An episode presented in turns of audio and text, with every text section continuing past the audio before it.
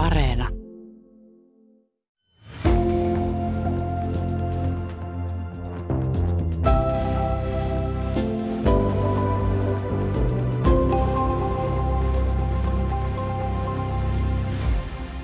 Periytyykö köyhyys isältä pojalle ja äidiltä tyttärelle? Kärsikö lapsi, jos sillä ei ole filan merkkiverkkareita niin kuin luokkatovereilla? Eikä osaa keskustella, onko levillä vai rukalla kivampi laskettelurinne? Miksi päihdevanhempien lapsille ei järjestetä kansalaiskeräystä? Ja millaista huolta köyhä vanhempi kantaa lastensa tulevaisuudesta? Minä olen toimittaja Asta Leppä ja tässä ohjelmassa ota selvää, miksi Suomen kaltaisessa hyvinvointivaltiossa on huono-osaisia ja keitä he oikeastaan ovat. Mun tämänkertaisen jakson aiheena on lapsiperheköyhyys. Haastattelen matalapalkka-alalla työskentelevää yksinhuoltaja äiti Jennaa, joka perheeseen kuuluu teini-ikäinen poika ja koirakaveri. Puhun myös tutkimusprofessori Heikki Hiilamon kanssa muun muassa siitä, että Uhrautuvatko yksinhuoltajavanhemmat sen pelossa, että köyhyys periytyy niiden lapsille? Tämä on Asta Leppä ja Köyhä Suomi.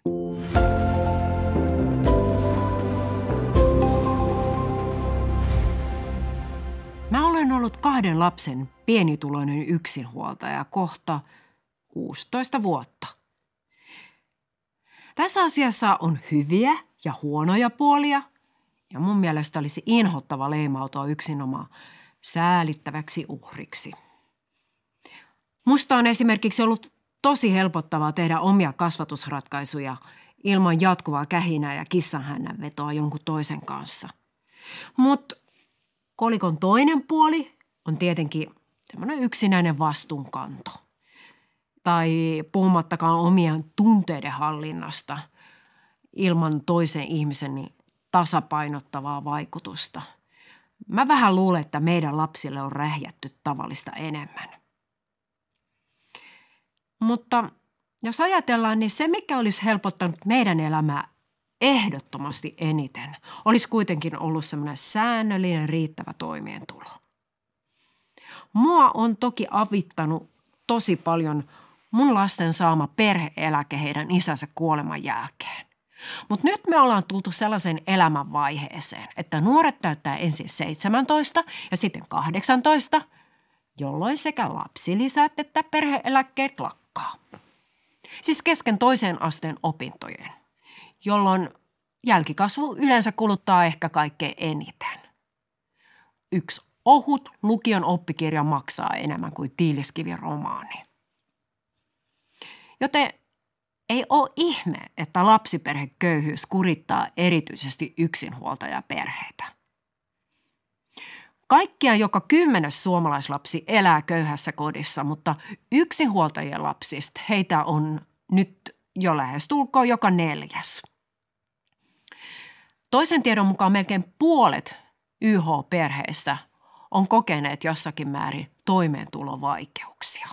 Ja nyt tullaan siihen villakoiran ytimeen koska ainakin mun näkökulmasta meidän elämäntapa on rakennettu tosi pitkälti kahden aikuisen ydinperhemallin mukaan. Ja ennen kaikkea tämä näkyy asumiskustannuksissa. Ei olisi homma eikä mikään lyhentää asuntolainaa ja maksaa se semmoisessa normaalissa 15 vuodessa pois kahden vanhemman keskimääräisillä pakkatuloilla. Olen laskenut, että itse olen lyhentänyt kämppäni velat vasta tuossa – 72 vuoden virili eläkäläismuorin iässä. Mä lyhennän mun lainaa tuskastuttavan hitaasti ja silti ne kuukausittaiset asumiskulut tuntuu koko ajan ihan mahdottoman suurilta. Itse asiassa joka kuukausi mä ylitän riman just ja just hipoen. Ja luultavasti mun on pikapuoli jopa myytävä meidän koti. Tai entä sellainen elämän ylellisyys kuin matkustaminen? Ah. Mutta anna olla. Edulliset perhepaketit. Ne sisältää säännönmukaisesti kaksi aikuista, kaksi lasta kombon. Puhumattakaan josta autoilusta. Se maksaa. Se maksaa aina vain enempi, mitä enemmän kilometrejä suun hiljalleen ruostuvan kotterosmittariin kertyy. Lasten harrastusmaksut huitelee pilvissä, kodinkoneet hajoaa jo muutamassa vuodessa, kasvuikäisten ruokakulut kasvaa kasvamistaan. Siitä huolimattakin semmoisen ihan tavallisen keskiluokkaisen elämän kustantaminen kahden aikuisen tuloilla olisi ihan mahdollisuuksien rajoissa ja mun kulurakenteella jopa helppoa. Mutta yhdellä ihmisellä tekee tiukkaa. Ei tarvi kuin yksi jarruremppa ja pam, oot kusessa. No tätä tulee ja vähyyttä korostaa tietty arkielämän raskaus. Se, että yksi ihminen joutuu tekemään kotityöt oman työpäivän jälkeen. Usein, varsinkin silloin kun lapset oli pieniä, niin tuntui siltä, että ei omaa aikaa jää yhtä sekuntia – sitä eli niin kuin fyysisesti kuin lainalla. No, levätään sit haudassa. Mutta juuri tällaisten kokemusten vuoksi samaistuin Täpöllä THLn tutkimuspäällikkö Anna-Maria Isolan, tutkija Irene Roivaisen sekä tässä ohjelmassa myöhemmin haastateltavan professori Heikki Hiilamon viime vuonna julkaistu tutkimukseen, jonka mukaan yksinhuoltaja vanhemmat tinkii usein omasta hyvinvoinnistaan yrittäessään turvata paremmat lähtökohdat lapsilleen. Koska se pelko persuksen alla piilee just tässä. Entä jos mun lapsesta tuleekin taparikollinen, koska se ei saanut pienenä tuliterää iPhonea ja Tommy Hilfikerin toppatakkia niin kuin muut piltit? Koska me ei koskaan käyty Taimaassa pääsiäislomalla. Koska ulkona syöminen tarkoitti meille yleensä heseä – koska uusin kenki ei ollut aina varaa, vaan piti kulkea koko talvi lenkkareissa. Koska äiti Muori Parkka oli aina homsuinen. Koska tavaratalous ostoskärryihin heitettiin ekstraa ja rainbowta ja minus 30 prossaa alapulla varustettua kamaa. Hälyttävästi punaisella etikelillä. Haloo, piipaa, täällä kulkee köyhä. Tällaisia ajatuksia sitä hölmönä aika ajoin pyörittelee. Mutta sitten taas Voisiko tästä olla tuloksena se, että lapsilla on huonompi itsetunto? Ulkopuolisuuden tunne, itsensä asemoiminen niin kuin häviäjien joukkoon. Ja valitettavasti tämä ei ole vaan mun yksinäistä arvailua. Sosiaalipolitiikan dosentti Leena Koivusalon mukaan suomalaislasten tulevaisuuden toiveita ja itseluottamusta alentavat muun muassa seuraavat seikat.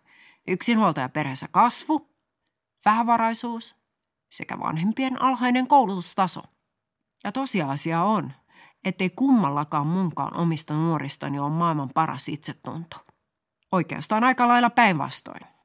Aina kun puhutaan lasten onnesta ja onnellisuudesta, aletaan höpistä niistä pienistä arjen asioista. Lapset tyytyy kuulemma tosi vähän.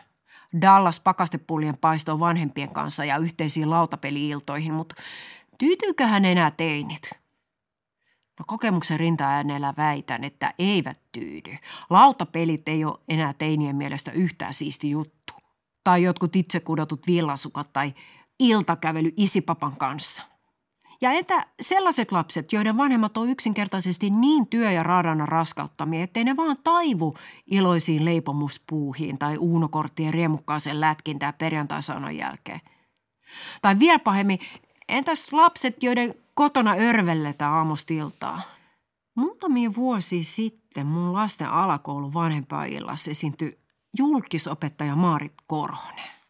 Korhonen valisti meitä keskiluokkaista vanhempi Katrasta. Millaisia oli oppilaiden ongelmat eri sosioekonomisilla asuinalueilla? Siinä missä vaureiden perheiden oppilaat kärsi kuulemma yksinäisyydestä ja suorituspaineista, että vain kymppi kelpas kokeesta niin varattomat saattoikin kirjoittaa kouluaineeseen, kuinka lämmitti yksin mikroaaltouunissa kalapuikkoja jouluaattona. Ylen haastattelussa Korhonen puolestaan totesi, että jos kaikilla oli luokassa verkkarit ja feikkikroksit, niin erot elintasossa eivät korostu. Sen sijaan hyvätuloisten alueella tuli Korhosen mukaan heti sanomista, jos jollakulla ei ollut ensimmäisten syyssateiden tulleen kalliita Goretex-vaatteita. No voi hitsi, nytpä muistuu mieleen, kun oli kerran ostanut kirpparilta poikani varakkaan luokkatoverin mielestä väärät dc Siis semmoiset kengät. Ja samainen poika muuten haukku yläkoulussa mun pojan polkupyörän ja ehdotti sen rikkomista, että sä saisit uuden. Korhosen mielestä tasa-arvoista koulua ja lähikoulujen parhautta hokevilla ei ollut usein hajuakaan millaisessa todellisuudessa vähävaraisten alueiden kouluissa opiskeltiin. Ja millaista se köyhien perheiden lasten elämä oikeasti oli. Eikä sitä tilannetta haluta edes tunnustaa. Mäkin huomautin kerran eräälle äidille, että katos katos miten täälläkin musiikki- ja urheiluluokille näyttää valikoituvan vain hyvien perheiden oppilaita. Tämä äiti kimpaantui. Kyllä kaikilla on samat mahdollisuudet. Ei muuten pidä paikkaansa. Kumpaakin erikoisluokka on käytännössä aika mahdoton päästä ilman maksettua harrastustaustaa. Joku Intian slummilapsi ratkeisi riemusta, kun se saisi kouraansa ikivanhan Nokian. Mutta täällä moni nuori joutuisi sen kanssa ihan vaan silmätikuksi, jolloin palataan taas siihen subjektiiviseen köyhyyteen. Mutta sekään ei ole koko totuus. Jopa Suomessa on ihan oikeasti nälkää näkeviä lapsia. Niitä, jotka odottaa sitä maanantain kouluruokaa, sokerit alhaalla, mahamourute ja kroppatäristen. Helsingin uutta lastensairaalaa varten kerättiin aikoinaan vinhaa vauhtia rahoitus yksityisiltä lahjoittajilta. Tuloksena olikin tosi komea pytinki. Kaikki kunnia sillä. Mutta harva kuitenkaan haluaisi lahjoittaa hyvän tekeväisyysrahaa jollekin pirikodissa kasvaville teineille. Tai vaikkapa nyt sairastuneiden pitkäaikaistyöttömien vanhempien jöröille räkänokille. Tai matalapalkka-alalla töitä paiskoville yksihuoltajille, jotka yrittää pitää pään pinnalla. Tämmöiset avustuskohteet eivät ole yhtään niin seksikkäitä kuin yksi, kaksi sairastuneet lapset, jotka sitä paitsi voivat olla kenen lapsia tahansa. Omiakin. Tämmöinen valikointi ei kuitenkaan sovi siihen eetokseen, jonka mukaan kaikista lapsista pitäisi pitää huolta. Tällä haavaa köyhiä lapsia on Suomessa noin 121 000. Luku on vieläpä hienoisessa kasvussa. Miksi?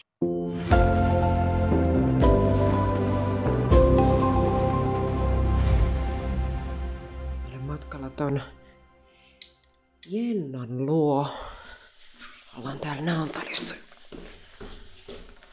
Mikäs numero se olikaan nyt? Tossa. Toivottavasti koira ei pelästy. Moi! Terve! Hän on erittäin ystävällinen. Okei. Okay.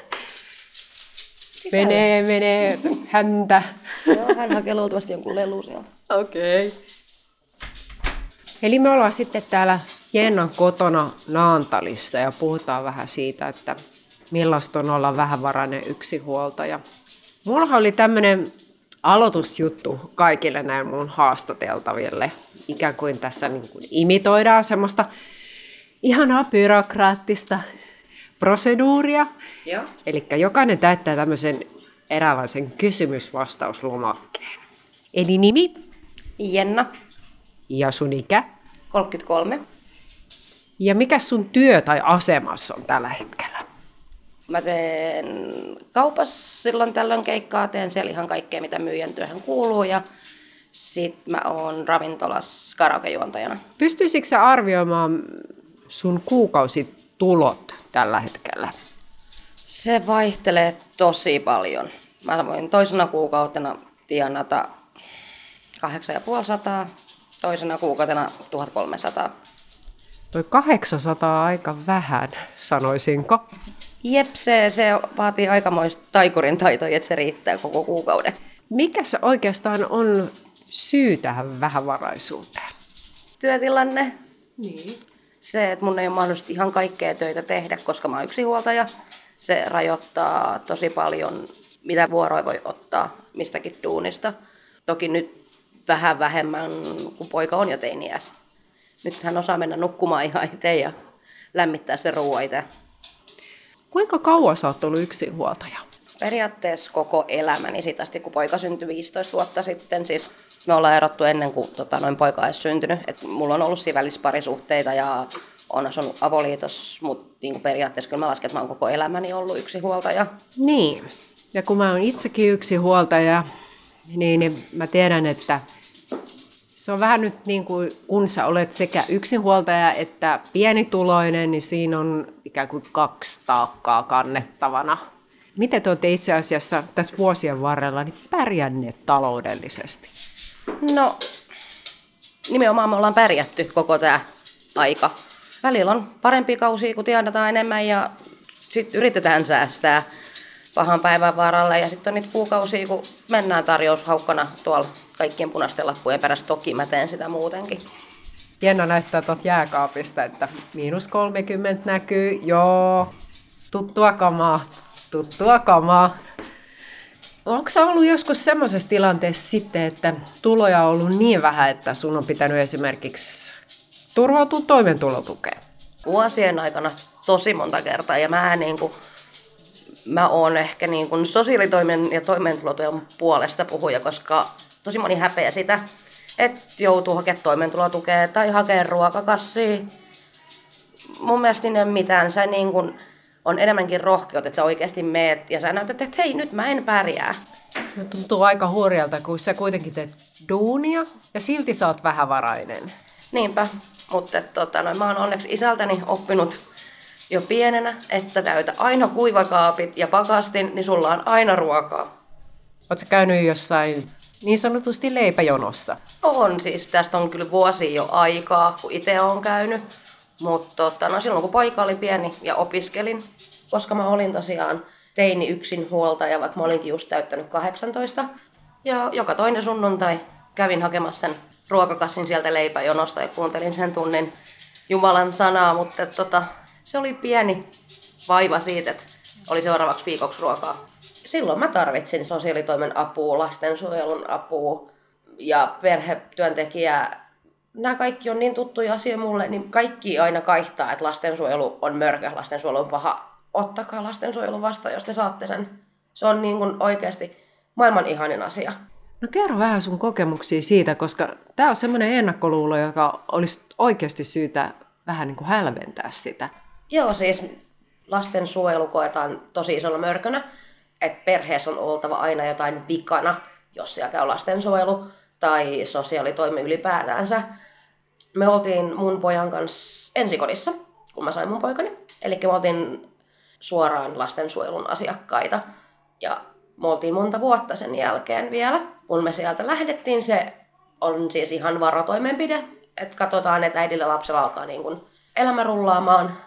Mä olin siis sen takia ensikodissa, kun mä en saanut asuntoa saman tien, kun tulin raskaaksi. Niin se oli periaatteessa väylä, miten mä sain niin kuin nopeammin asunnon Turusta, että kun sä olit lastensuojelun asiakas. Mutta tota, noin, mulla on ollut aina vuosien aikana, olisikohan mulla ollut kolme eri lastensuojelutyöntekijää, aivan mahtavia kaikki. Mulla on käynyt perhetyöntekijä kerran viikossa silloin, kun poika oli pieni. Ne auttaa sua täyttelemään kaikki Kelan paperit, jos täytyy laittaa jotain siivoo sunkaan, tekee ruokaa, juttelee. Lastensuojelu soittaa jopa välillä sulle, että hei, miten teillä menee, tarvitsetteko te jotain? Mä peukutan lastensuojelu. Et ei, se ihminen ei voi yhtään sen huonommin, tai se ei ole yhtään sen huonompi äiti, tai se perhe ei ole yhtään sen huonompi, jos sillä käy lastensuojelu. Se kertoo vaan siitä, että se äiti oikeasti yrittää. No joo, mulla itsellänikin on ollut tämmöisiä ennakkoluuloja. Mä oon aina ajatellut, että hampaita yhteen purren, minähän pärjään, enkä keneltäkään apua pyydä. Tämä taitaa olla jonkinlainen kompastuskivi monellekin, että yrittää niin kuin viimeisen asti vähän yli omien voimienkin pärjää. Joo, mä oon ollut aikoinaan ihan samanlainen. Sitten kun siihen pari kertaa kompastuu siihen omaan nokkaluutensa, että oho, enpäs pärjännytkään, niin kyllä sen sitten oppii. Ja nykyään mä pyydän apua välillä tosi herkästi ja välillä mä oon taas siellä, että en pyydä. Että nyt on niitä hetkiä, kun mä periaatteessa haastan itteni, että nyt sun on pärjättävä, että sä et voi aina niin kun pyytää apua. Mutta tunnistan kyllä itseni tosta, että hampaat irvessä, että ei tarvitse auttaa. Joo, me ollaan siis täällä Jennan kotona Naantalissa ja puhuttu tässä yksinhuoltajuudesta ja siitä, miten pärjätään. Mikä se on se niin kuin suurin seikka, joka vie eniten tuloja? Onko se asuminen vai onko se ruoka? Ne menee varmaan aika tasan. Et, tota, no, mehän muutettiin vuosi sitten tähän asuntoon, mikä on 34 isompi kuin meidän viimeisin kämppä ja 30 halvempi. Tämä oli, tää oli löytö. Ja sitten pojan harrastukset, ne vie kans, koska hän on harrastanut jalkapalloa tuossa noin ja sitten hän lopetti sen hetkeksi, koska hänen joukkue lakkautettiin. Ja nyt hän halusi aloittaa uudestaan, mutta kun hänkin on pienestä asti oppinut sen rahan merkityksen, että se ei kasva puissa, niin itse asiassa just eilen illalla juteltiin siitä, että aloittaako hän sittenkään sitä jalkapalloa, kun tällä hetkellä ei niitä pelejä ole eikä turnauksia, että maksaako turhaan kaudesta 400 vai että aloittaisiko hän sittenkin kuntosalin, mikä on, oliko se 20 vai 25 euroa kuukausi niin kuin naatalalaisilla nuorille, alle 18-vuotiaille. Ja sitten kun hän on sen ikäinen, 15, ja asutaan Naantalissa, niin täällä on se ulkoinen habitus todella tärkeä niin kuin nuorilla muutenkin. Niin hän on oppinut sen, että niitä vaatteita ei ole pakko ostaa uutena kaupasta. Yhdestä hupparista ei ole pakko maksaa 100 euroa, vaan hän osaa mennä tori.fi ja Facebookin marketplaceen ja ostaa sieltä omilla rahoillaan, mitä hän on säästänyt, tai pyytää multa rahaa, että äiti hei löysin 10 euron benchihupparin, voinko ostaa. Niin se, että hän on oppinut, se kierrätetty on ihan yhtä hyvä kuin se on uusi kaupasta ostettu. Siinä vaiheessa, kun sulla on ollut rahat tiukalla ja sä sanoit, että sä olit ollut vuosia sitten siellä leipäjonossa, mutta oot sä sitten joutunut joskus lainaamaan esimerkiksi rahaa sun läheisiltä? Voi kuule, vaikka kuinka monta kertaa. Entä oletko joskus sortunut jopa ottamaan niin sanotun pikavipin? Itse asiassa en. Olen meinannut kyllä monta kertaa, mutta niissä on niin hirveät korot. Ja sitten kun olen iloisesti 18-vuotiaana noin luottotiedot menettänyt, niin onneksi ei enää pystykään. Ahaa, mutta eikö ne luottotiedot palaudu? Joo, palautuu. Mä en ole nyt itse asiassa tämän vuoden puolella vielä katsonut, että onko siellä mitään, että paljonko siellä on, jos on. Koska totta kai sinne on sitten niinku nuoruuden tyhminä vuosina kertynyt enemmän kuin se pari laskua, mitä sinne silloin joskus meni. Mutta niitä koko ajan makselen niistä pienistä palkoista. Onko se niin nyt, että sulla ei ole niin sanotusti vakituista työtä, vai että nämä on enempikin tällaista, että ne on keikkatyötä? Joo, siis vakituistyötä ei tällä hetkellä ole. Periaatteessa toi ravintola on vakityö, mä oon ollut siellä kolme vuotta. Mutta tota, noin nyt siellä vähäni karaoke, kun toi armas korona saapui kuvioihin. Et tota, noin ennen koronaa meillä oli maanantaista sunnuntaihin joka päivä karaoke. Ja tällä hetkellä meillä on 2-3 kertaa viikossa. Ja meitä on kaksi vetäjää, niin siitä voi laskea, että kuinka monta vuoroa sitten jää kummallekin. No joo. Onko sun poika, onko hän koskaan jotenkin ilmassut tai oh, niin kuin tullut semmoinen jonkinlainen purkaus häneltä, että miksei meillä ole sitä ja miksei meillä ole tätä? Ei oikeastaan. Kyllä hän on niin kuin, kun hän on kasvanut tähän, että se raha ei kasva puissa, niin hän kyllä ymmärtää sen, että välillä täytyy niin kuin olla ostamatta niitä uusia kenkiä tai uusia huppareita. Mulla on onneksi tosi hyvä tukiverkosto, mun meitä on monta sisarusta. Et nyt esimerkiksi kun toi lapsi kasvaa maata myöden, hänellä on neljä vitosen jalka, niin tota, oli noin luistimet jäänyt hiukka pieneksi, mutta siskon mies onneksi harrastaa jäkistä, niin me saatiin sieltä ammattitason luistimet hänelle, koska ei ole mitään järkeä ostaa luistimia, kun ei tiedä, että kuinka paljon jalka kasvaa ensi talveen mennessä ja onko se ensi talvena edes jäätä. Silloin kun sun lapsi oli pieni, niin koititko sä tavallaan myös olla huolestuttamatta häntä niin kuin kaikilla näillä taloushuolilla ja muuta, vai tuliko ne väistämättä niin kuin sinne perheeseen? Varmaan jokainen vanhempi yrittää suojella niin kuin lastaan. Et kyllä mä koin, että mä niin kuin silottelin sitä ns-totuutta silloin, kun poika oli pieni. Mutta nykyään totta kai se näkyy helpommin, että voi sanoa sille 15-vuotiaalle, että hei, et nyt, nyt ei ole varaa lähteä sinne lintsille tai ei ole varaa vuokrata sitä mökkiä, mihin kaikki muut kaverit on päässyt kesäaikana. Mutta me tehdään kaikki muut kiva. Niin. Mikä on sellainen teidän oma homma, mitä te teette mieluusti? Me kokataan yhdessä. Mun poika on siis ihan pienestä asti tykännyt kokkaamisesta. Hän osasi tehdä ruskean kastikkeen seitsemänvuotiaana. Että hän on niin kuin aina ollut mukana keittiössä. Mulla oli koko ajan on ollut vuosia aikana semmoinen olo, että koska mä oon yksin huoltaja, niin mun pitää vähän niin kuin tavallaan, tiedät sä, silittää vaatteet kouluun ja muuta, että pitää olla niin kuin vähän varuillaan siinä. ettei tule tuomituksi. En mä tiedä, onko sulla ollut tällaisia fiilareita? On ehkä siihen just samaan kategoriaan menee se, että yrittää löytää sillä teinillä niitä merkkivaatteita kirppareilta, että hän ei koe olevansa yhtään huonompi arvoinen kuin ne muut, mitkä kulkee niissä merkkivaatteissa. Ja sitten se, että mua ei tuomita vanhempana siitä, että eikö sulla varaa ostaa lapselle vaatteita. Onko sinulla sellainen olo, että, että yksinhuoltajia jotenkin, että heihin kohdistuisi ennakkoluuloja tai jotain semmoista niin stereotypioita, että millaisia ovat yksinhuoltajat? Ehkä aiemmin enemmän kuin nykypäivänä. Ja varsinkin kun mäkin olen saanut poikani 18-vuotiaana, niin ai että olepa 20 yksinhuoltaja äiti, niin sut leimataan saman tien muiden verorahan eläjäksi, työttömäksi, sosiaalipummiksi, mikä vaan makaa kotoa ja kaivaa napaa. Kun todellisuus on, on se, että mulla on kolme ammattitutkintoa, mä painan kahta kolmea duunia samaan aikaan. No eikö sä ollut usein myös niinku vuorotyössä? Et mitä sä oot silloin järkännyt tuon lapsen hoidon? Joo, mä oon tehnyt tosi paljon ravintolalan töitä vuosien aikana. Mulla on tosiaan sisaruksia, niin tota, noin, välillä poika oli pienempänä siellä. Ja sitten kun on ollut noita parisuhteet tuossa välissä, niin sitten yleensä sen puolison kanssa. Mutta nyt kun hän on tosiaan sen verran vanha, niin uskaltaa silleen mennä illaksi töihin ja päästä kymmenen jälkeen. Et, et kaupatkin on nykyään kauppa, missä mä oon töissä, niin se on kymmenen asti auki. On toisella puolella Turkuun. Mulla ei ole ollut koko elämäni aikaa varaa ajaa ajokortti esimerkiksi. Mä kuljen julkisilla Turusta Naantaliin. Eli jos mä pääsen Turusta kello 10 töistä, mä olen kotona vartti yli 11, koska ilta-aikataulut. No okei, eli sun teinis on oppinut tavallaan aikamoisesti itsenäistymään ja itseohjautumaan. Joo, ja siis mä koen sen niin päin, että koska mun poika joutuu, ns. joutuu tekemään asioita, itse hän joutuu tekemään ruokaa, hän tykkää siitä, mutta joutuu tekemään, jos mä en tee ennen kuin mä lähden töihin. Jos mä käyn hoitaa jotain muita asioita, menen sieltä suoraan töihin, mä saatan olla koko päivän pois. Niin hän joutuu lämmittämään sen ruoan, hän käyttää koiran ulkona, hän tekee läksyt, käy suihkussa, niin mä koen, että vaikka hän on joutunut itsenäistymään paljon enemmän ehkä kuin muut ikäisensä, niin se on hänellekin vaan vahvuus, kun vertaa joihinkin hänen luokkatovereihin, mitkä esimerkiksi seiskaluokalla ollut ikinä paistanut kananmunaa. Niin. Tuossa tuli vähän aikaa sitten semmoinen tutkimus yksihuoltaja vanhemmista.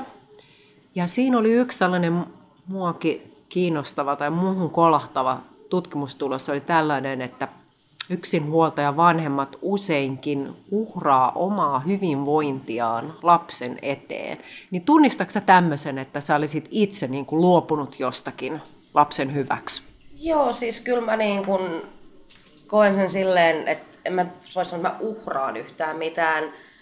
Mä mieluummin nipistän omia menojani, että mulla on mahdollisuus sille lapselle antaa se harrastus tai antaa se 5 euroa enemmän rahaa, että hän pääsee kavereitten kanssa syömään tai ostoksille tai jotain. Et mä voin sitten syödä kyllä sitä makaronia kotoa, että hän pääsee kavereitten kanssa. Oletko joskus ollut silleen henkisesti kuormittunut tästä yksinhuoltajan elämästä? No siis aika ajoin, en mä voi sanoa, että koko ajan, mutta nytkin kun mä teen keikkavuoroja, niin mun saattaa asua niin kuin molemmista työpaikoista samalle päivälle vuoro. Et esimerkiksi tänään mä oon menossa ravintolaan illaksi töihin, sitten menen huomenna aamulla seitsemäksi kauppaan ja menen sieltä suoraan illaksi ravintolaan. Niin tota, noin sunnuntait yleensä sitten menee sit yleensä siihen, että mä makaan kotona, käyn koiran kanssa lenkille. En oikeastaan en halua tehdä mitään, koska se sosiaalinen kuormitus on sen viikonlopun aikana niin jäätävä. Mä oon joskus miettinyt sitä, että mä oon varmaan esimerkiksi rähjännyt mun lapsille enemmän kuin muut vanhemmat. Mä, mä, mä oon ihan samaa miettinyt kyllä, että et välillä kun oot väsynyt ja oot laskenut niitä viimeisiä euroja ennen palkkapäivää ja sit se lapsi tulee sanomaan, että äiti, mut kun mä haluun, mut kun mä haluun, niin siinä kohdassa, kun sä olet niin kun henkisesti ja fyysisesti loppu, niin kyllä mä tiedän ja tiedostan sen, että kyllä mä oon rähjännyt sille lapselle, vaikka se lapsi on täysin syytön siihen. Sitten ollaan puhuttu sen jälkeen, että hei äiti ei ollut sulle kiukkunen, että äiti oli vaan väsynyt ja niin kun monta muuta asiaa oli päällä. Mutta kyllä olen rähjännyt kyllä lapselleni ihan syyttä suotta. joskus mun lapset sanoo vielä tälle, että, että kun mä oon sanonut tänne, mutta kun mä olin niin väsynyt, aina sä olet väsynyt. Mä tunnistan itseni tosta erittäin hyvin kyllä. Sä asut täällä tosiaan Naantalissa, missä on aika paljonkin keskiluokkaista väkeä. Niin vertaatko itseäsi joskus näihin kahden vanhemman perheisiin, joissa molemmat tienaa ja tulee hyvin toimeen? Ehkä niin kuin aikoinaan vertasin enemmän, mutta nykypäivään jotenkin tiedätkö, niin kuin elän vaan sitä elämää, mikä meillä on. Et mä en jaksa niin sanotusti olla kenellekään kateellinen tai miettiä, että mitä muilla on enemmän. Sitten taas, mä tiedän monta mun pojan kaveri, mitkä ei vietä esimerkiksi aikaa vanhempiensa kanssa, koska vanhemmat on koko ajan töissä. Sitten taas me saatetaan mun pojan kanssa istua sohvalle ja syödä sipsejä ja räkättää ja paini mun 15-vuotiaan pojan kanssa tässä lattialla. Kyllä mä koen, että me ollaan niin kuin kasvettu tosi paljon läheisimmiksi. Puhutaan aika avoimesti ihan kaikesta mun pojan kanssa, mikä on mun mielestä vaan niin kuin, me ollaan siitä rikkaampia. Niin. Mitä sä pelkäät suhteessa sun lapsiisi, kun puhutaan paljon tämmöisestä ylisukupolvisuudesta? Eli pienituloisuus tavallaan voi periytyä. Pelkääksä sellaista? Totta kai ehkä jonkin verran, mutta me ollaan puhuttu myös mun pojan kanssa siitä, että hän opiskelee itseään varten, tulevaisuutta varten. Että et vaikka tuossa iässä kiinnostaa ne kaverit enemmän ja pitäisi mennä ja olla ja ei koulu niin kauheasti kiinnosta, niin se, että mä oon yrittänyt hänen päähänsä takaa sitä, että hän opiskelee itseään varten ja tulevaisuutta varten. Eikä se sano, että vaikka sä opiskelisit kuin paljon, että sä saat se hyvä palkkaisen tuolla et mullakin on tosiaan kolme ammattitutkintoa, ravintola-ala, kaupa-ala ja media-ala. Silti mä olen vähätuloinen ihminen. Mulla on korkeakoulututkinto ja mä oon vähätuloinen ihminen. Elämä aina, sitä ei voi ennakoida. Mitä sä odotat sun pojan tulevaisuudelta? Mitä toivoisit, että hän saavuttaisi elämässään? Sen, minkä hän itse haluaa. Että haluaa hän olla sitten roskakuski tai insinööri tai kaupan kassa, niin että hän pääsi sille alalle. Ja se, että hän menestyisi sillä ja että hän ottaisi niin kuin ehkä tästä niin kuin hänen nuoruudesta ja lapsuudestaan mukaansa sen, että ihminen pärjää vähemmälläkin. Ihan tähän loppuun vielä, niin olisiko sulla jotain semmoista täsmähaavetta, jonka sä haluaisit toteuttaa vielä ennen kuin sun poikas niin sanotusti hyrähtää omille siivilleen ja lähtee pesästä? Joo, mä haluaisin ehkä, että me käytäisiin yhdessä ulkomailla, koska me ei olla koskaan oltu. Ihan sama minne, mutta niin kuin ulkomaille yhdessä.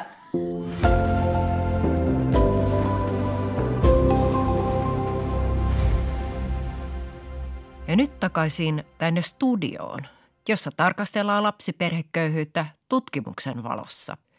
Heikki Hiilamo Sä olet tunnettu sosiaalipoliittinen keskustelija ja vaikuttaja. Oletko sä aina uskonut omiin mahdollisuuksiin tässä yhteiskunnassa? No kyllä voi ehkä sanoa, että on, on uskonut, että on semmoisia asioita, monia asioita, jotka ei ole sitten kuitenkaan toteutunut, mihin mä oon pyrkinyt, mutta, mutta kyllä kuitenkin semmoinen niin perusluottamus on ollut siinä, että pääsee eteenpäin ja, ja pärjää suomalaisessa yhteiskunnassa. Mistä se on peräisin? No se on ehkä tavallaan tietynlainen yhdistelmä sitä, että niin kuin perheen vaikutusta ja sitten toisaalta myös ehkä sitä, että on ollut tiettyjä vaikeuksia omassa elämästä, missä on sitten päässyt eteenpäin ja selviytynyt. Että tavallaan niin kuin sekä tämmöisiä niin kuin tukevia asioita, mutta myös sitten sellaisia tavallaan kokemusta siitä, että on selvinnyt jostain vaikeuksista. Onko lapsilla vielä sun mielestä yhtäläiset mahdollisuudet tämmöiseen hyvään elämään tämän päivän Suomessa? No kyllä mä jotenkin haluaisin sanoa, että on, mutta, mutta mä tiedän, että se ei kyllä ihan oikeasti pidä kokonaan paikkaansa. Meillä on parhaiten maailmassa voivia lapsia, mutta sitten meillä on myös lapsia, joilla ei mene hyvin ja joiden tulevaisuuden näkymät näyttää aika, aika heikoilta.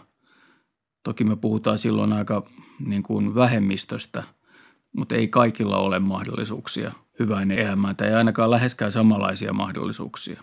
No mistä tämä johtuu? No siihen ehkä, ehkä tota, semmoisia tärkeitä syitä, mitä siihen on, niin liittyy tähän työmarkkinoihin ja työllisyyteen, että meidän semmoinen eetos tästä suomalaisesta hyvinvointivaltiosta syntyi sellaisen aikana, jolloin meillä oli lähes täystyöllisyys ja tietynlainen tasa-arvo toteutui sitä kautta, että kaikilla oli mahdollisuus sitten omalla työllään pärjätä ja löytää paikkansa yhteiskunnassa ja pääsee sillä eteenpäin. Ja nyt kun sitä palkkatyötä ei ole kaikille, meillä on huomattava joukko ihmisiä, jotka on pitkäaikaistyöttömiä tai sitten työmarkkinoiden ulkopuolella, niin tämä on synnyttänyt sellaista uudenlaista epätasa-arvoa – ja se näkyy myös sitten lapsien tilanteessa. Lapsien tilannehan kuitenkin hirveän paljon määräytyy sen mukaan, mikä on heidän vanhempiensa tilanne. Ja lasten mahdollisuuksia oikeastaan on aika vaikea arvioida ilman, että ottaa huomioon, mikä on heidän vanhempiensa tilanne. Se heijastuu väistämättä sitten myös lapsien ja lasten mahdollisuuksiin. Nyt onkin puhuttu siitä, kuinka suomalainen koulujärjestelmä olisi mahdollisesti vaivihkaa tässä eriarvoistunut. Missä tämä mielestäsi näkyy? Mä luulen, että se on ehkä enemmän niin, että siis silloin kun meille tuli tämä peruskouluuudistus, niin se kyllä lisäsi mahdollisuuksien tasa-arvoa, mutta on vähän epävarma sen suhteen, että onko sen jälkeen sitten koulu kuitenkaan ollut mikään tämmöinen iso mahdollisuuksien tasa-arvon takaaja – näyttäisi niin siltä, että tavallaan niin kuin, että ne erot, mitä on lasten taustoissa, niin ne, ne tavallaan niin kuin vahvistuu sen koulunkäynnin aikana. Ja aika monessakin keskustelussa on tullut ilmi, että koulussa ei myöskään koeta, että se olisi niin, kuin niin tärkeä asia opettajille ja koululaitokselle niin kuin ylläpitää jonkinnäköistä niin kuin tasa-arvoa tai puuttua mikään niin kuin sosiaalisiin kysymyksiin. Että enemmän koulussa – orientaatio tuntuu olevan siinä, niin kuin tietysti pitääkin olla, pääorientaatio opettamisessa ja oppimistuloksissa ja opetussuunnitelman toimeenpanossa. Ja sitten ajatellaan, että ehkä muilla viranomaisilla ja, ja tahoilla on sitten tehtävä niin kuin tukea perheitä. Ajattelen, että ehkä niin kuin varhaiskasvatus on se, missä, missä ehkä voidaan niin kuin tasoittaa näitä eroja lasten taustoissa, mutta tuskin enää sitten, sitten koulussa. Puhutaan myös paljon että kuinka tietty koulutustaso periytyy, mutta puhutaan samalla myös usein köyhyyden periytymisestä seuraavaan sukupolveen.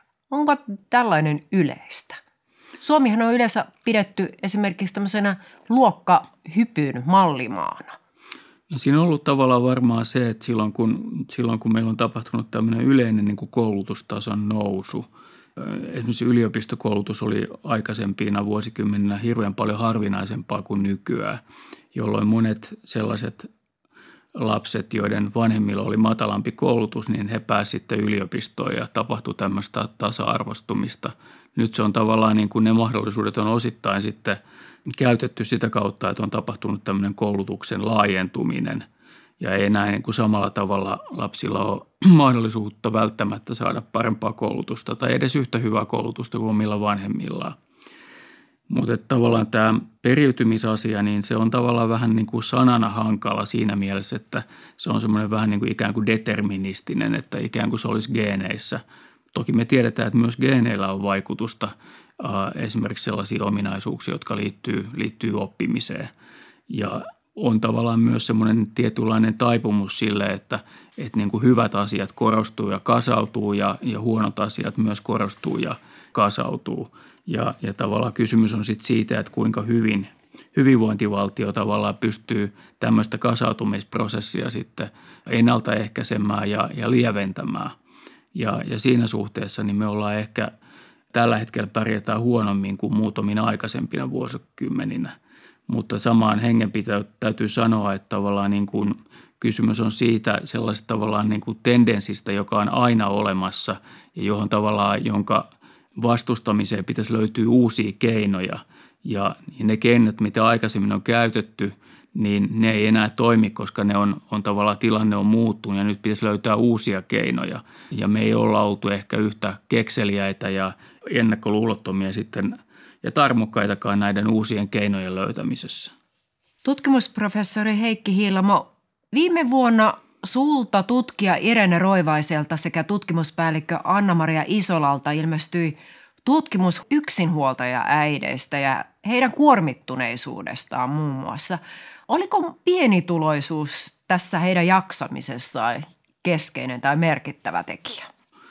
Siinä oikeastaan niin kuin selvisi, tai me pyrittiin selvittämään, että miten se pienituloisuus sitten näkyy perheiden arjessa ja, ja näiden yksinhuoltaja äitien arjessa. Ja yksi semmoinen kiinnostava havainto, mikä sieltä nousi, oli se, että äidit tavallaan priorisoi omalla omien lastensa hyvinvointia niin kuin oman hyvinvointinsa kustannuksella.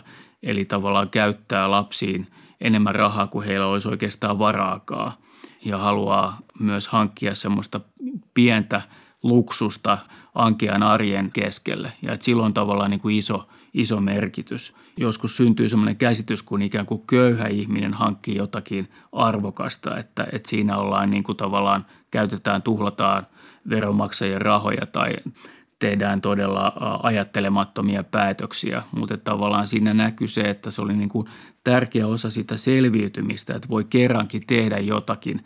Ehkä se voi olla vaikka kotimaan matka tai, tai se voi olla vaikka, vaikka synttärit, johon, johon kutsutaan enemmän lapsia tai vähän hienompi syntymäpäivälahja tai joululahja. Siis tavallaan joku kuitenkin ihan tavallinen asia, hieno takki tai hienot kengät – ei, ei mistään, mistään niin kuin siinä mielessä luksuksesta puhuta, vaan sellaisesta tavallaan, että, että voi olla jotain yhtä hienoa kuin muillakin.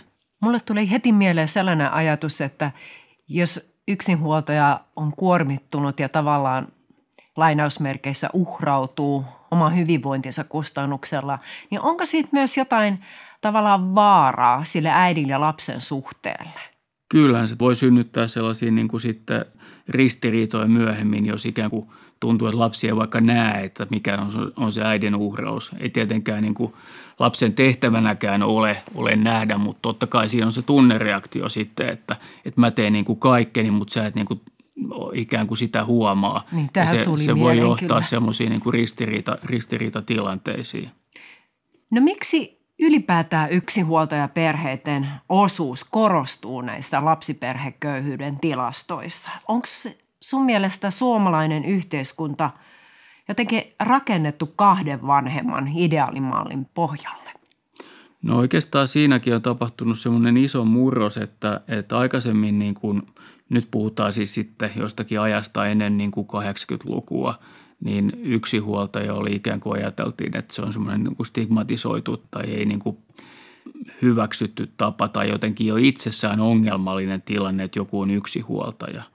Se jollakin tavalla sitten tämä hyvinvointivaltion kultaisena aikana pystyttiin tavallaan niin kuin normalisoimaan, että yksi huoltaja pärjää vanhempina siinä kuin muutkin. Mutta tavallaan siinä on se perus niin kuin tavallaan kolme eri tekijää, jotka tavallaan vaikuttaa siihen, että yksinhuoltajan tilanne on lähtökohtaisesti heikompi. Yksi on se, että, että yksinhuoltajat on yleensä äitejä. Äidit hoitaa lapsiaan enemmän kuin isät keskimäärin. Äideillä on, on myös yleensä keskimäärin pienemmät tulot kuin isillä ja tietysti sitten se, että, että se toinen huoltaja puuttuu tai toisen henkilön tulot puuttuu. Yksihuoltajuus on niin kuin haavoittuvampi tilanne ja se on aika yllättävä asia, mitä ei vielä hirveän hyvin ymmärretä, että miksi on käynyt niin, että ennen tätä 90-luvun lamaa niin yksinhuoltaja äitien työllisyysaste oli korkeampi kuin puolisoäitien. Ja sen jälkeen se romahti tämän laman aikana ja se ei ole sen jälkeen koskaan kohonnut lähellekään samalle tasolle, kun taas puolisoäitien työllisyysaste on päässyt sinne laman, lama edeltävälle tasolle. Ja nimenomaan tämä yksinhuoltaja äitien heikompi työmarkkina-asema selittää sitä, että, että yksinhuoltajat korostuu köyhyystilastoissa. Mikä sitä estää sitä yksinhuoltaja äidin palkkausta tai rekrytointia? Että on, onko hänellä jotain niin kuin sisäsyntyisiä syitä, että hän ei haluakaan ottaa kovin kuormittavaa tai aikaa vievää työtä vastaan? Vai onko kyse siitä, että hän ei ole työnantajien mielestä – hyvä rekryttävä? Keskeinen syytä on varmaan just se, että, että siinä on tavallaan uhkaa sekä tämä tuloköyhyys että hoivaköyhyys. Ja, ja se on vähän just tämmöinen niin kuin, tota, harka terva tulla katolla, että sitten jos sä teet enemmän duunia, niin, niin sitten sulla on vähän enemmän, enemmän rahaa, voit ostaa parempia vaatteita lapsille, mutta sitten toisaalta lapset joutuu olemaan ilman äitiä niin. ja, ja ei pysty sitten auttaa harrastuksissa ja, ja koulussa ja näin päin pois. Ja sitten taas jos satsaa enemmän siihen hoivapuoleen, niin sitten on taas vähemmän rahaa sitten käyttää lapsia. Et se on tavallaan semmoinen siinä mielessä hyvin pulmallinen tilanne. Ja tavallaan tämä ristiriita sitten sit vaikuttaa tietysti ja yksinhuoltaja äitien äh, niin kuin siihen, miten he on mukana työelämässä ja myös, myös siihen, miten työnantajat ehkä heidät, heidät näkee. No yksinhuoltajuuden lisäksi, millaiset muut riskitekijät vaikuttaa siihen, että perheestä tulee köyhä ja huono-osainen? No tämä, mikä tuli mainittua, tärkeä riskitekijä on just tämä työttömyys, että, mm. että se, se on tärkeä ja sitten tavallaan siihen työttömyyteen kietoutuu usein sitten erilaisia päihdeongelmia ja niiden aiheuttamia tai niihin liittyviä muita ongelmia, kuten sitten, sitten perheväkivaltaa ja – peliriippuvuutta, tämän tyyppisiä asioita. Millaisia ongelmia pienituloisten huono-osaiden perheiden lapsilla on sit ylipäätään lapsuudessa, esimerkiksi koulussa? No meillä on tehty tämmöisiä ikäluokkatutkimuksia, niin kuin vuonna 1987 syntyneet ja, ja sitten vuonna 1999 syntyneet ja heitä on seurattu ja, ja heidän pärjäämistään ja, ja siellä katsottu esimerkiksi semmoista, että – minkälainen keskiarvo on niillä lapsilla, jotka, joiden vanhemmat on saanut toimeentulotukea.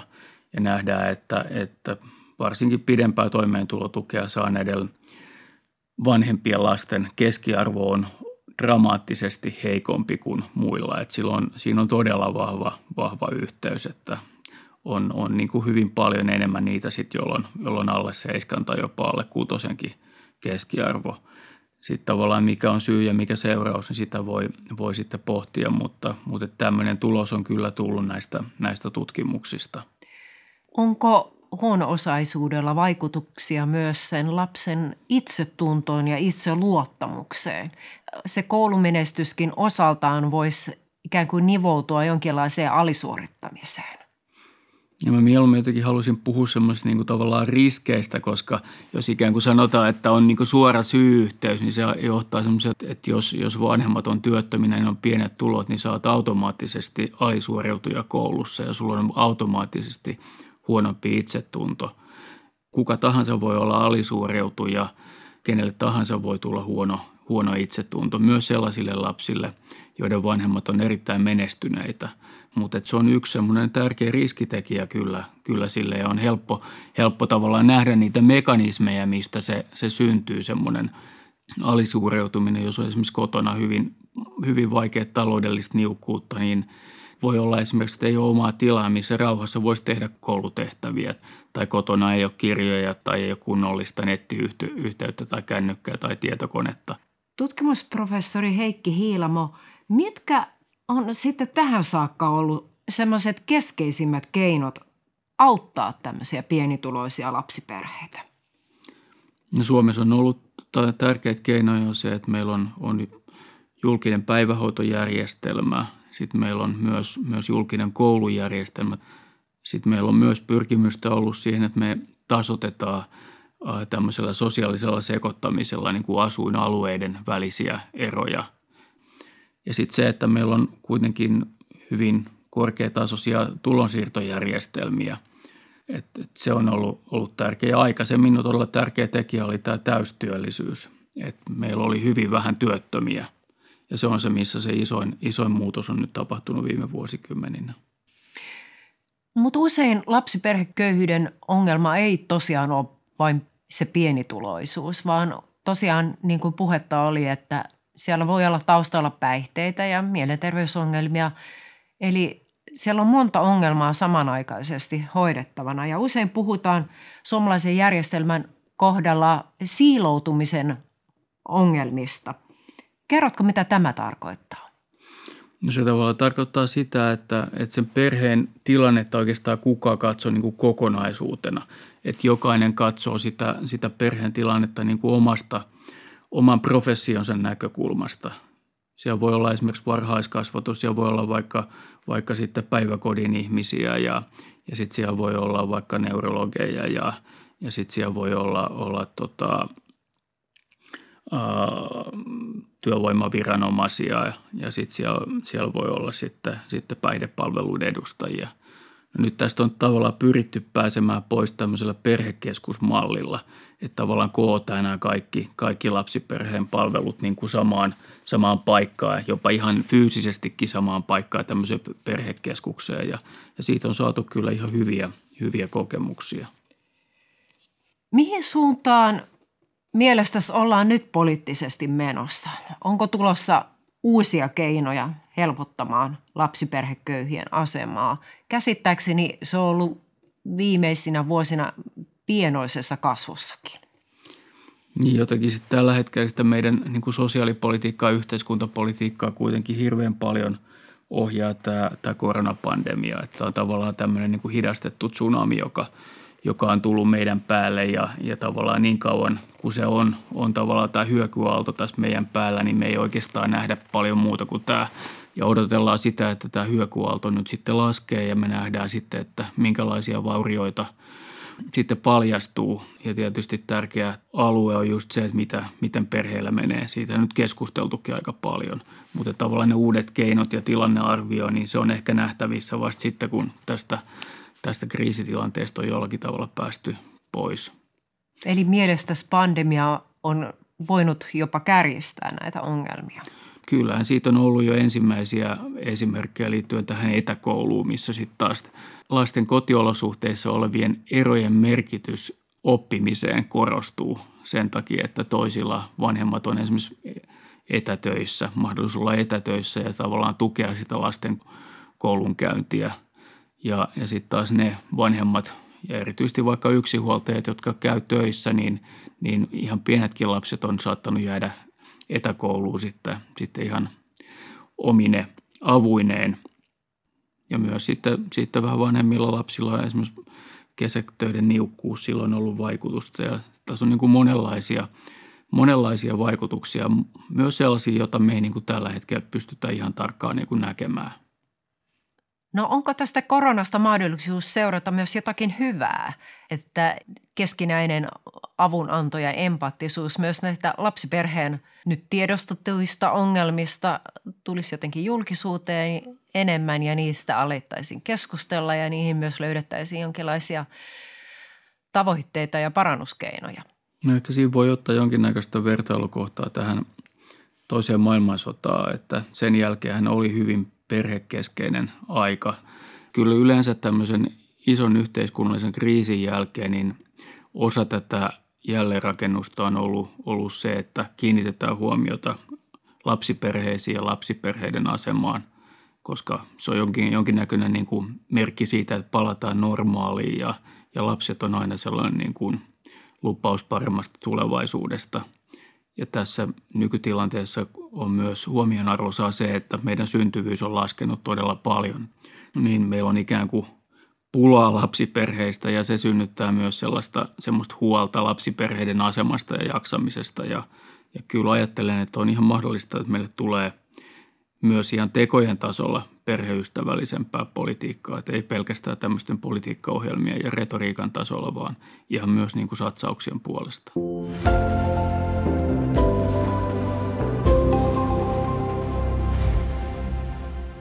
Tällaisia ajatuksia esitti siis tutkimusprofessori Heikki Hiilamo. Itse olin hirmu iloinen löytäessäni taanoin tällaisen yhteiskuntafilosofin kuin John Rawlsin ajatuksen, jonka mukaan ihminen ei ole itse vastuussa oman elämänsä lähtökohdista. Hän ei ole ansainnut geenejään eikä vanhempiensa sosioekonomista asemaa. Hän ei ole valinnut syntymäpaikkaansa ja aikaansa itse. No, Köyhiä lapsia ei vielä syytetä laiskuudesta. Heitä ei vielä kehoteta lopettamaan uliseminen ja ryhtymään vaan hommiin. Toki sitten, kun nämä huonoissa oloissa kasvaneet oireilee ja tekee pahojaan, impaa butaania ja potkii pussipisäkkejä hajalle, niin sitten kyllä reagoidaan. Tarjotaan nimittäin isä kättä, kurja ja nuorisovankilaa. Mutta se vain, että ihminenhän kantaa vielä aikuisiessäkin tätä lapsuutensa perintöä. Ja niinpä on tosi mielenkiintoinen kysymys. Missä vaiheessa se syyn takeisuus omasta tilanteesta alkaa? Millä keinoin on mahdollista unohtaa omat lähtökohdat ja aloittaa elämä puhtaalta pöydältä? Ikä kuin ihan alusta. Ei kuulosta kovin helpolta. Taannoin luin myös, miten jopa ihan pieni vauva kärsii perheen köyhyydestä ja huono-osaisuudesta. Se taloudellinen tilanne saattaa kormittaa vanhempia niin paljon, että hän masentuu tai muuttuvat vihamielisiksi, jolloin se vauva jää sivuun omiin tarpeineen. Jotkut hukuttaa murheet päihteisiin, joillakin on vakavia mielenterveysongelmia. Ja tämä kaikki tarkoittaa sitä, että sitä pientä lasta voi auttaa erikseen, vaikka kuinka tekis mieli. Pitää auttaa myös vanhempia, vaikka he ei oliskaan yhtä sööttejä ja hyvältä tuoksuvia ja pulleaposkisia kuin ne vauvelit. Ja vielä, jos halutaan inhimillisen kärsimyksen mittaasteikon asemasta puhua taloudellisin termein, niin siinä tapauksessa voi miettiä sitä valtiontalouden tarkastuslaitoksen laskelmaa, jonka mukaan yksi syrjäytynyt nuori maksaa yhteiskunnalle 1,2 miljoonaa euroa. Joten tulisiko kuitenkin halvemmaksi auttaa ajoissa? Ja kuinka monta kyyneltäkin jäisi vuodattamatta? Minä olen Asta Leppä ja tämä oli Köyhä Suomi ohjelmasarjan toinen jakso. Ensi kerralla pohdin vieraideni kanssa sitä, miksi sanat köyhä ja kippeä liitetään aina yhteen. Johtako sairaus köyhyyteen ja köyhyys puolestaan sairauteen?